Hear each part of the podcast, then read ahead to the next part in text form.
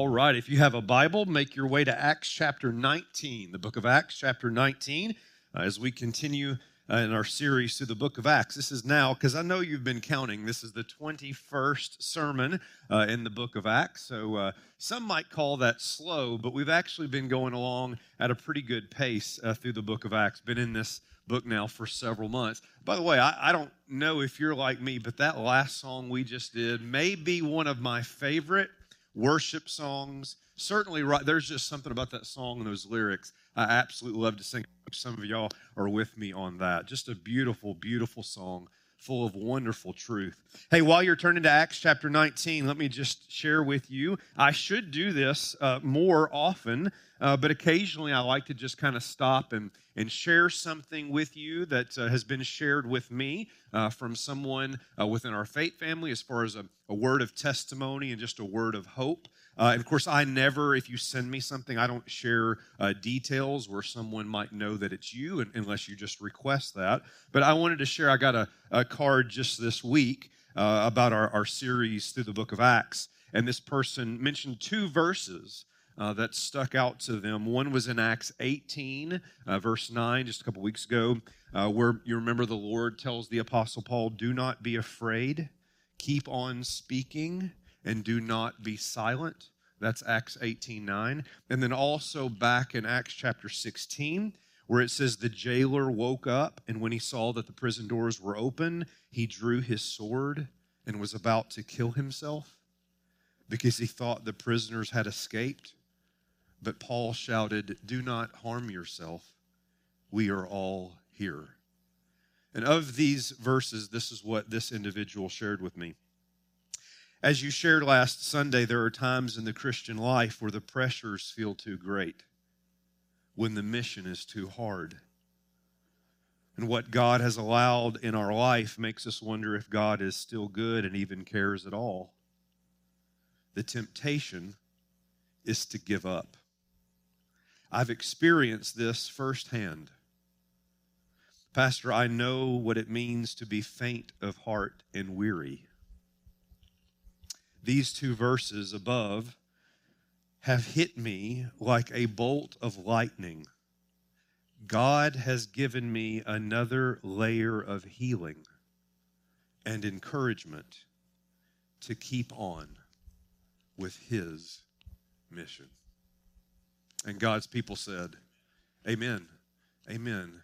God is using His word to motivate us, to heal us, to encourage us, because sometimes the mission is hard. Sometimes it feels too big, the pressure is too much, and we feel like Paul in Acts 18 and we're just discouraged. This is why we need to be together under the authority of God's word as God encourages people to keep enduring in this race of faith. Amen? All right, so with that, Let's turn our attention to Acts 19 as we continue uh, in this series through the book of Acts. And if you're able to stand, uh, please do so as we honor the reading of God's word. Uh, we're going to read verses 21 through 28, though we'll look at other verses uh, here in Acts uh, 19. Acts 19, verse 21 says, uh, Now after these events, Paul resolved in the Spirit to pass through Macedonia and Achaia and to go to Jerusalem, saying, After I have been there, I must also see Rome. And having uh, sent into uh, Macedonia two of his helpers, Timothy and Erastus, uh, he himself stayed in Asia for a while. And about that time there arose no little disturbance concerning the way, that is, Christians.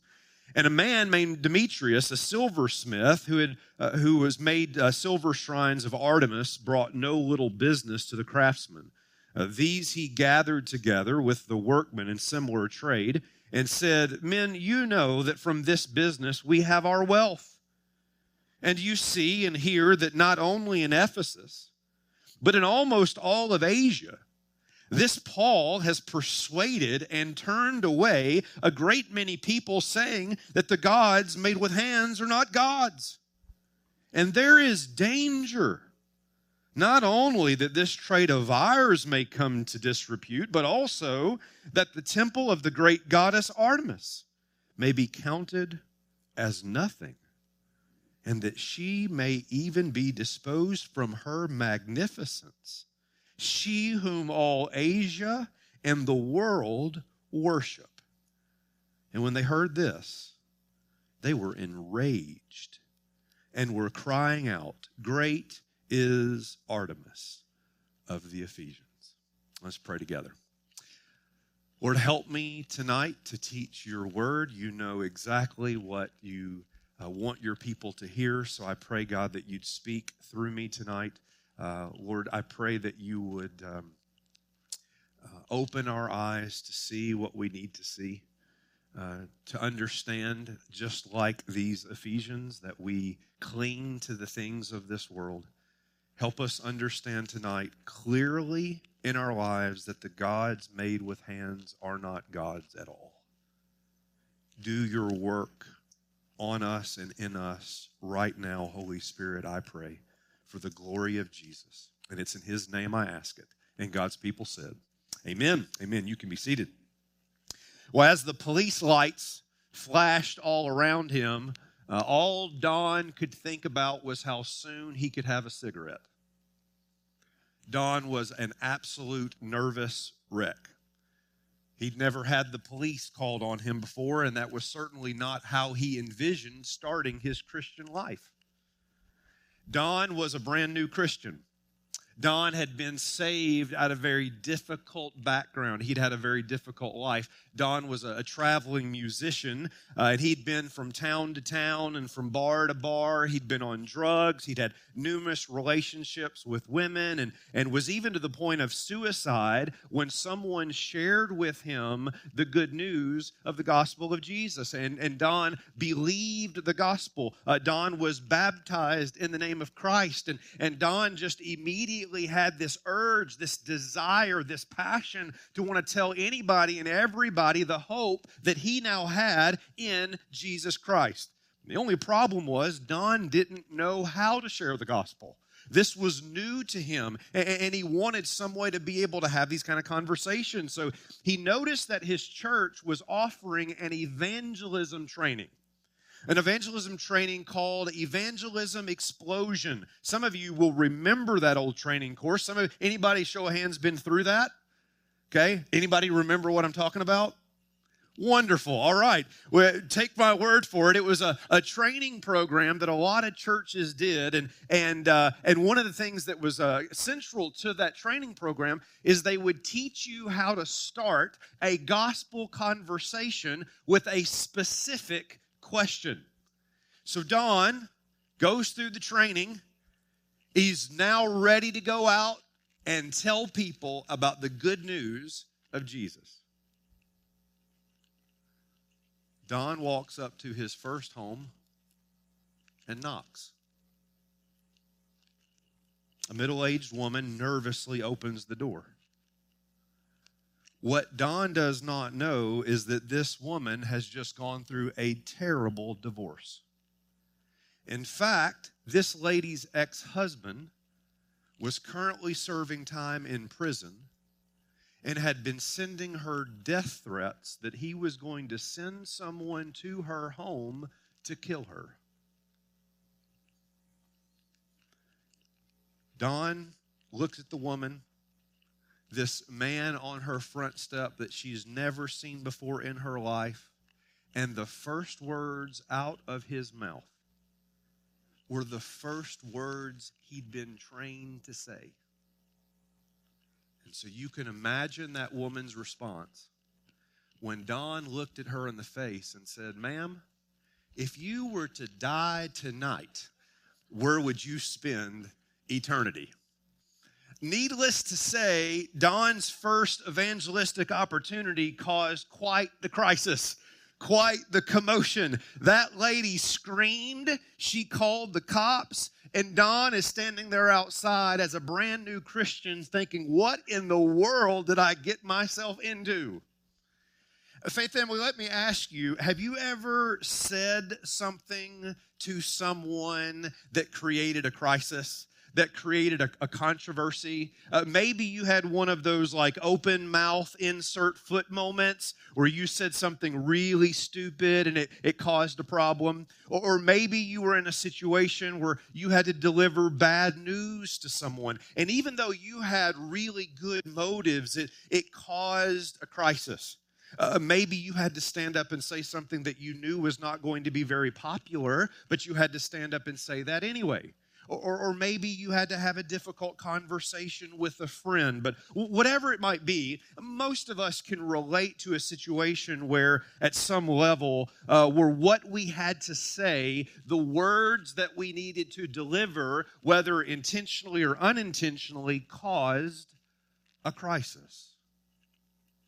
I say all that because I wonder, faith family, if sometimes we forget that that is exactly what happens when we share the good news of Jesus.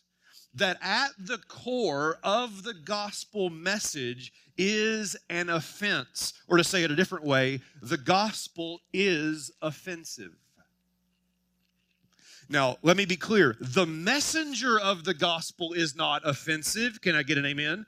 We're not jerks for Jesus. The gospel itself, the very message of the good news, is offensive. It causes crisis. Listen to what Paul says in Galatians chapter 5 verse 11. But I, brothers, if I still preached circumcision, well why am I being persecuted? In that case, the offense of the cross has been removed.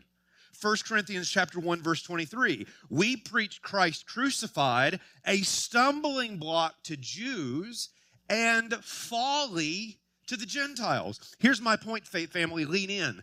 The gospel comforts, but it also cuts. The gospel uplifts, but it also upends. The gospel converts, but it also creates crisis. Why is that? Because what is at the heart of the gospel call? What has been taking place throughout the book of Acts as the gospel is going forward? Well, first of all, the gospel calls us to turn away from ourselves, that's called repentance, and to put all, and I mean all, I mean every ounce of our trust in Christ alone. We must turn from ourselves and everything else and put our faith and trust alone in Jesus. Look at, for instance, verse 3 of chapter 19. It says, And Paul said, Into what then were you baptized? And they said, Into John's baptism. And Paul said, John's baptism, John baptized with the baptism of repentance, telling people to believe in the one who was to come after him, that is Jesus. And on hearing this, they were baptized in the name of the Lord Jesus. You see, the followers of John, we've seen this a little bit in the book of Acts, didn't have the full story. The followers of John, they knew about repentance. They knew they couldn't save themselves. They knew they must turn to God. But notice this on the screen salvation is more than just turning from self, it's actually turning to the Savior. It, it is more than just repentance, it's also faith. That's why true repentance and faith are never separated. When you're turning from something, you're always turning to something, and that something better be the right thing.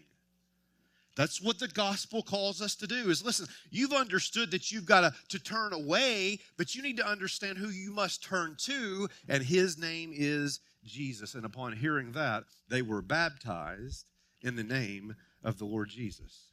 So the gospel calls each and every one of us to turn from ourselves and to turn to Jesus. Secondly, is the gospel calls us into brand new life. A brand new life. Look at verse 2. And he said to them, Did you receive the Holy Spirit when you believed? And they said, No, we have not even heard that there is a Holy Spirit. In other words, Paul is saying, when you heard what you heard, did you receive the Spirit? That is, did you receive new life? We must, somebody just say, preach, preacher, we must never separate the Holy Spirit with new life in Jesus Christ. That's what the Spirit does. Jesus says you must be born not just of water, but of the Spirit. Uh, the, the, the, New Testament calls the Spirit the Spirit of life. Paul says the letter, ki- I'm, I can feel it boiling up. Paul says the Spirit, the letter kills, but the Spirit gives life. In other words, put all this together, notice it on the screen. The gospel is a call away from yourself, that is, repent, and to Jesus, that is, faith, and to a new life in God, that is, a work of the Spirit. Can I get an amen on that? That is, that is what the gospel is doing in the book of Acts. Everywhere it goes, I don't care who it is, it is a call. Turn from yourself, believe only in Jesus, and receive the Spirit that is the new life that is found in God. Faith family, that is a message that will change your life. And that is a message that will cause a crisis in your life. Why is that?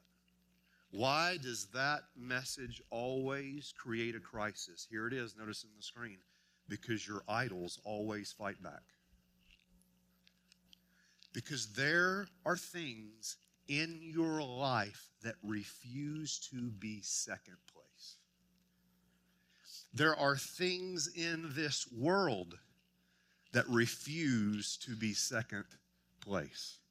And so, what you see in the book of Acts is when the gospel is proclaimed, idols fight back and it creates crisis. And that is exactly what's happening here in Acts chapter 19. Here in Ephesus, a riot breaks out because of the gospel of Jesus Christ. There is a man by the name of Demetrius. He's a craftsman in the temple, and he is so furious about what the gospel is doing in Ephesus that he has gathered all the local businessmen for a protest and a riot in the street. Look at what's happening in verse 26. And you see and hear that not only in Ephesus, but in almost all of Asia, this Paul has persuaded and turned away a great many people, saying that the gods made with hands are not gods. There's a crisis in Ephesus. Why is there a crisis in Ephesus? Well, first of all, it's the message of the gospel, which I just briefly outlined a few moments ago, but, but it's specifically what Paul is preaching. And we don't hear, as in other places, we don't get the full message that Paul is preaching. Uh, we get his main point. And his main point is this that gods made with hands, that is, idols, are not gods at all. This has been a consistent message for Paul everywhere he's gone, has it not? Uh, look back at uh, Acts chapter 17. This is when Paul was in Athens, and in verse 22. It says that Paul, standing in the midst of the Areopagus, said, Men of Athens, I perceive that in every way you're very religious, not a compliment. For as I passed along and observed the objects of your worship, all these idols, I found also an altar with this inscription To the unknown God. What therefore you worship is unknown, this I proclaim to you. So, what Paul has done, his whole mission, he's been going into all these different cities and he's calling out against their idols. He's calling out against their gods. So, whether or not it was in Athens and Athena, the goddess of wisdom, whether it was Corinth and, and uh, Aphrodite, or now here in Ephesus, Paul is calling out against and calling people to turn from the granddaddy of them all for before these people in Ephesus would have been this massive, and I do mean massive temple. It, it's the temple of, of Artemis. Uh, it was one of the seven wonders of the world, four times larger than the Parthenon in Athens.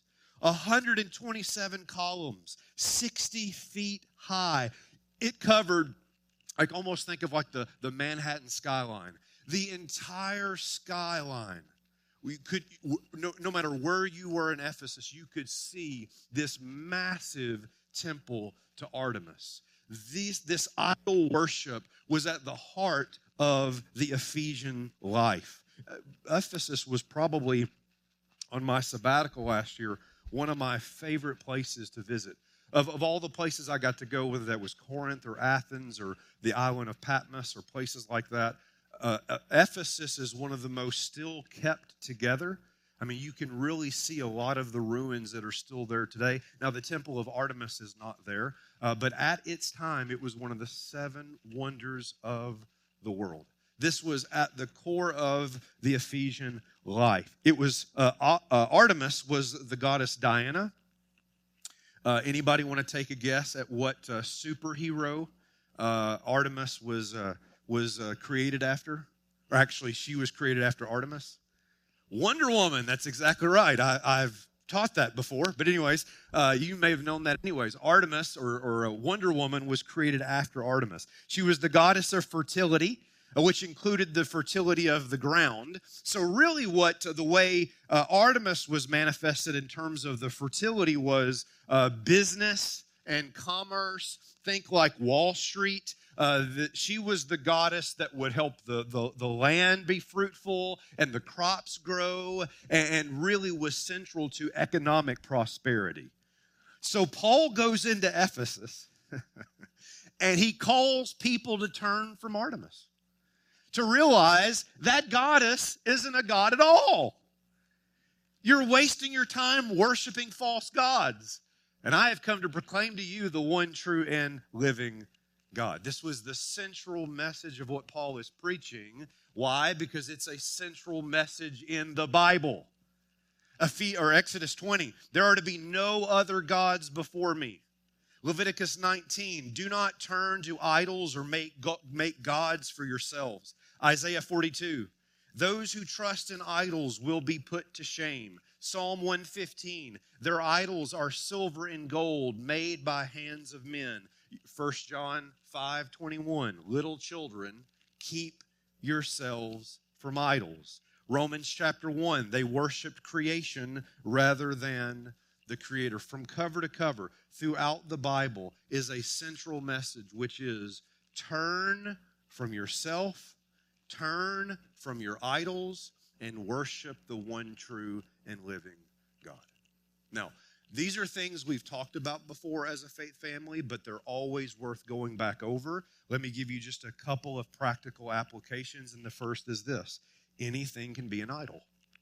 We've talked about this, right? Anything in life can be an idol. It could be your education, it might be a specific relationship that you have or desire. It could be your family, it could be your money, it might be your reputation or success. I mean, the way I see it with a lot of people, I think their idol is their dog. There are people that take better care of their dogs and pets than they do anything else. Like they idolize and worship little Fifi, right? Listen, anything in your life can be an idol. Anything. It's whatever you find ultimate, whatever you look to for meaning and purpose in life. It's the thing you want most, the thing that you can't live without, the thing that you fear losing. And so, listen to me, faith family, zone in. Anything in your life, including your life, can be an idol. Here's the second thing is that whether we want to admit it or not, we're all idol worshippers. We're no different than the Athenians. We're no different than the Corinthians. We're no different than the Ephesians. We don't have a statue of Artemis, but we have Wall Street and portfolios and workaholism and 24 hour business channels so that we can all live the American dream. We may not have little statues of Aphrodite, but we have pornography and the romantic illusion that love will solve everything, and identity that's found in appearance and fulfillment that's found in beauty. I mean, we are all the time taking good things and making them ultimate things. They become the obsession of our lives. As Calvin said, our heart is a idol factory. We turn good things into gods and we worship them with our lives. The problem is we become numb to them. We, we, we, we don't see them as idols. I don't know if some of you remember way back when Saturday Night Live used to be good. You got to go back a ways for to get there. But when Saturday Night used to be good, they had a little uh, a little sketch called Deep Thoughts. Anybody remember Deep Thoughts by Jack Handey? Wasn't it the best? One of my favorite deep thoughts by Jack Handey was this quote. He said, uh, "I don't think I can be hypnotized." This hypnotist tried to hypnotize me one time, but it didn't work.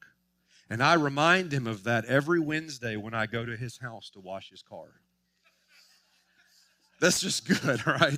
So, what's the point? Is like, I, I, listen, I, I'm not an idol worshiper, right? I don't worship idols. And that's because you've become so numb. You've become so hypnotized by the thing that you love the most or idolize the most that you don't even realize the hold it has on your life. You see, that's the truth for the Ephesians, and that's the truth for us. We all have gods made with hands. And what the Bible wants to make very, very clear to us this evening is this gods made with hands are not gods at all.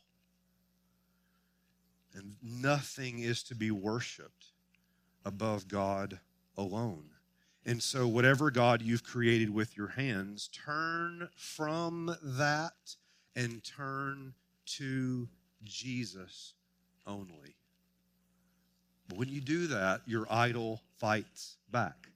It's not just the message that Paul is preaching that is controversial and creates a, a crisis in Ephesus, it's the movement itself. Uh, look, for instance, in verse 23. Uh, verse 23 says, About that time there arose no little disturbance concerning the way that is concerning Christianity. And look at verse 26 again. And you see and hear um, that not only in Ephesus, but in almost all of Asia, this Paul has persuaded and turned away a great many people, saying that gods made with hands are not gods. In other words, what's going on is as the message is being proclaimed, lives are being changed. Listen, and when lives are being changed, the culture gets changed with it. I need you to listen closely. It's one thing for Paul to preach that gods made with hands are no gods at all, but it goes to a very different level when people stop buying the gods made with hands. It, go ahead and preach your message, Paul, that's fine, as long as it doesn't impact the economy. As long as people keep buying the things of Artemis, I don't really care what you say about Artemis. But the moment they don't want to buy the little statue, the moment that threatens my life, then I've got a problem here. And that's what's going on in Ephesus. Listen, when evangelism starts impacting the economy, that is when crisis really breaks out. Verse 27 and there is a danger not only that this trade of ours may come into disrepute, but also that the temple of the great goddess Artemis may be counted as nothing, and that she may have even be disposed from her magnificence, she whom all Asia and the world worship. In other words, we can't, this is bad for business what Paul is doing. This whole preaching the gospel thing is affecting our livelihoods. Are you with me tonight? Your idols always fight back. They don't want to be second, they don't want to be third. They want to remain your God. They want to remain the primary thing in your life. And what makes me think as I look at a passage like this is something like what businesses would have to shut down if revival broke out in America? How does the gospel impact your personal economy? What are the things you spend on idol worship that would change if Jesus became your true worship? Oh, this will preach. This will preach. See, what's happening is businesses are having to close the doors because people are no longer turning to Artemis. And that causes a crisis. That causes a serious response from those who follow Artemis. And what's the response to this crisis? And I think this helps us even evaluate our own souls. That is, how did the Ephesians respond when their idol got exposed? Uh, it's the same response we have when our idols get poked at and exposed. Let me give you three quickly from the text. Here's the first response that they give when their idol is called out. Verse 28. When they heard this, they were what? Enraged and crying out, Great is Artemis of the Ephesians. So the first response is this it's anger.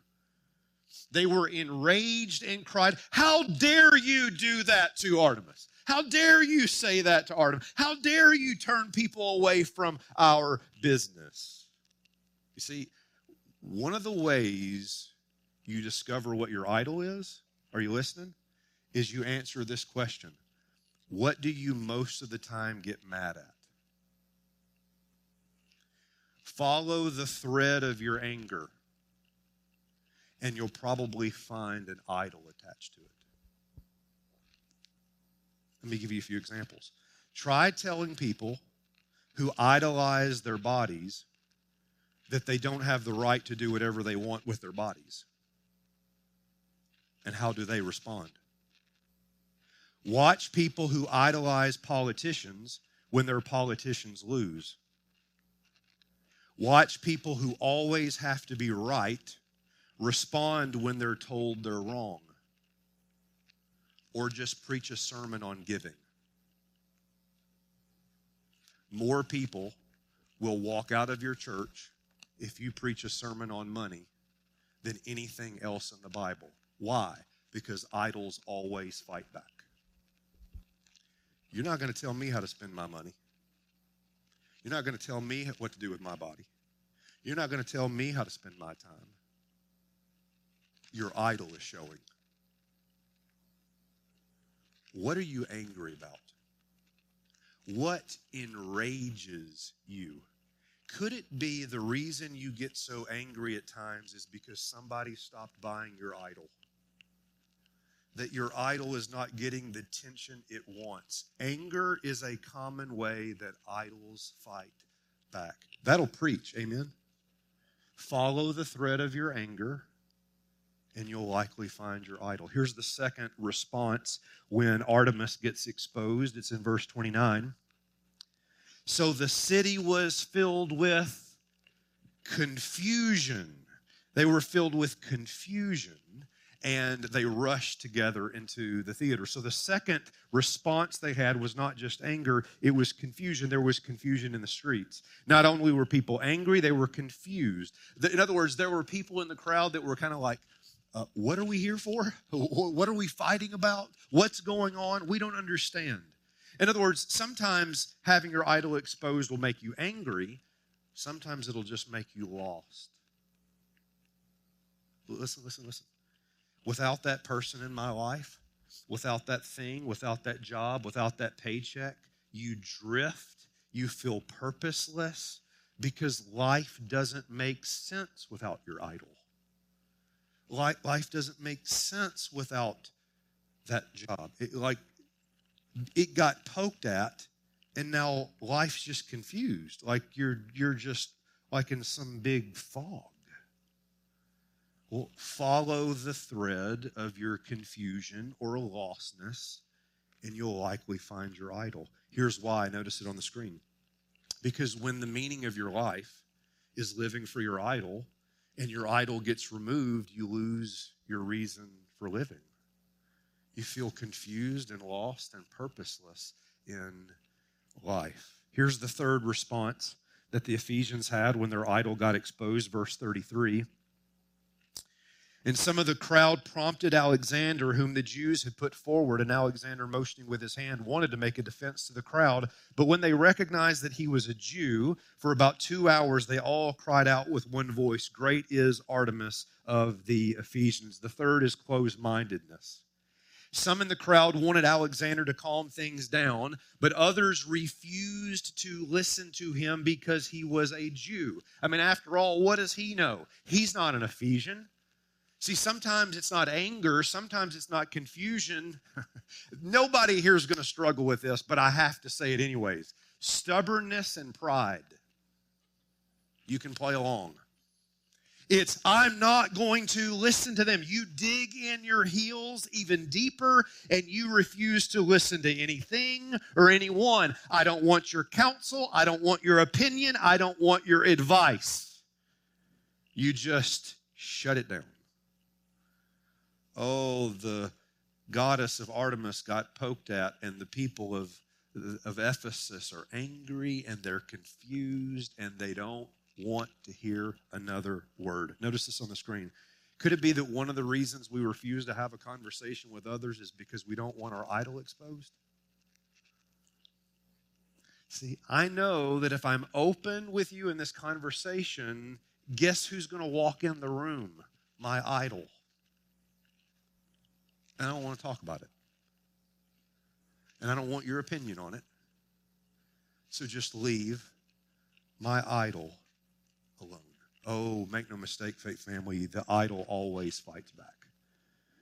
And you can tell it by these kinds of responses. So, why is it that we respond this way? Because it's getting to the very heart of who you are and what matters most in your life. And I'm almost done. I'm almost done. What does all of this reveal? What does all of this reveal? Are you seeing the flow of the text? The gospel's getting proclaimed. Turn from yourself and from your idols. Uh, turn to Jesus. Uh, receive new life in the Spirit. And those that are clinging to idols fight back. And a crisis emerges. And you see that because they're angry and they're confused and they're shutting down conversation. And what? Can I get permission again to preach, preacher? What does it all reveal? It's something I've told you before, but I will continue to tell you. Verse 27. There's a danger not only that this trade of ours may come into disrepute, but also that temple of the great goddess Artemis may be counted as nothing. She may even be disposed from her magnificence, she whom all Asia and the world worship. What's being revealed here? This is so good. If you've zoned out, zoned back in, you got to hear this. Who is Artemis? The goddess of fertility, which in Ephesus manifested itself as the goddess of business and commerce and economic prosperity. That, that's, what, that's what Artemis was. So, isn't it interesting? Listen, that the very people who are selling Artemis are afraid of running out of business. The God who promises you economic prosperity can't even keep your business afloat. Because idols can never deliver what they promise. Because the gods made with hands are no gods at all. Do you see? Look at Isaiah 45, verse 20. Assemble yourselves and come, draw near together, you survivors of the nations. They have no knowledge who carry about their wooden idols and keep on praying to a God that cannot save. See, Paul is right that gods made with hands are no gods at all because at the end of the day, they cannot save you, they cannot satisfy you, and they will not sustain you. Here is what idol worship will leave you. Are you with me, faith family? I'm almost done. Hang with me. Idol worship will leave you angry, confused, and alone. Because rather than carrying you, you have to end up carrying them rather than God carrying you, you have to carry your gods. So I have a much, much better approach to life. Listen, turn from your idols and turn to the Savior. His burden is light, His yoke is easy, and you don't have to carry Him. He carries you. That's the good news of the gospel. Amen. Faith family, Don saw firsthand what we so often forget that the gospel of Jesus Christ can cause a crisis. And that's because the gospel not only comforts, the gospel cuts. It exposes our idols, and our idols always fight back always. After all, the riot in Ephesus was not the first riot the gospel ever caused. Do you remember another one? when a Jewish crowd gathered in the streets? How they responded when their idol of religion and self righteousness was being exposed? Do you remember how they were angry and confused and refused to listen to the truth? Do you remember when their idols fought back? And it looked like for three days their idols had won. But on the third day, Jesus proved decisively and eternally there are no other gods before him. And all God's people said, Amen. Lord, thank you for your word to us tonight. We are a people that love the gospel. We are comforted by the gospel. But at the same time, we need to remember that the gospel causes a crisis. Because the gospel demands that there be no other gods before the one true and living God. It calls us to turn from ourselves and to turn from anything and everyone that we are trusting in and put our trust only in the Lord Jesus. And when that happens in our life, our idols always fight back. There's always a, a, crisis and a spiritual warfare that takes place when, when the gospel is being proclaimed. Help us tonight identify and be aware of what our idols may be, that we would worship you and you alone fully with our hearts and with our lives.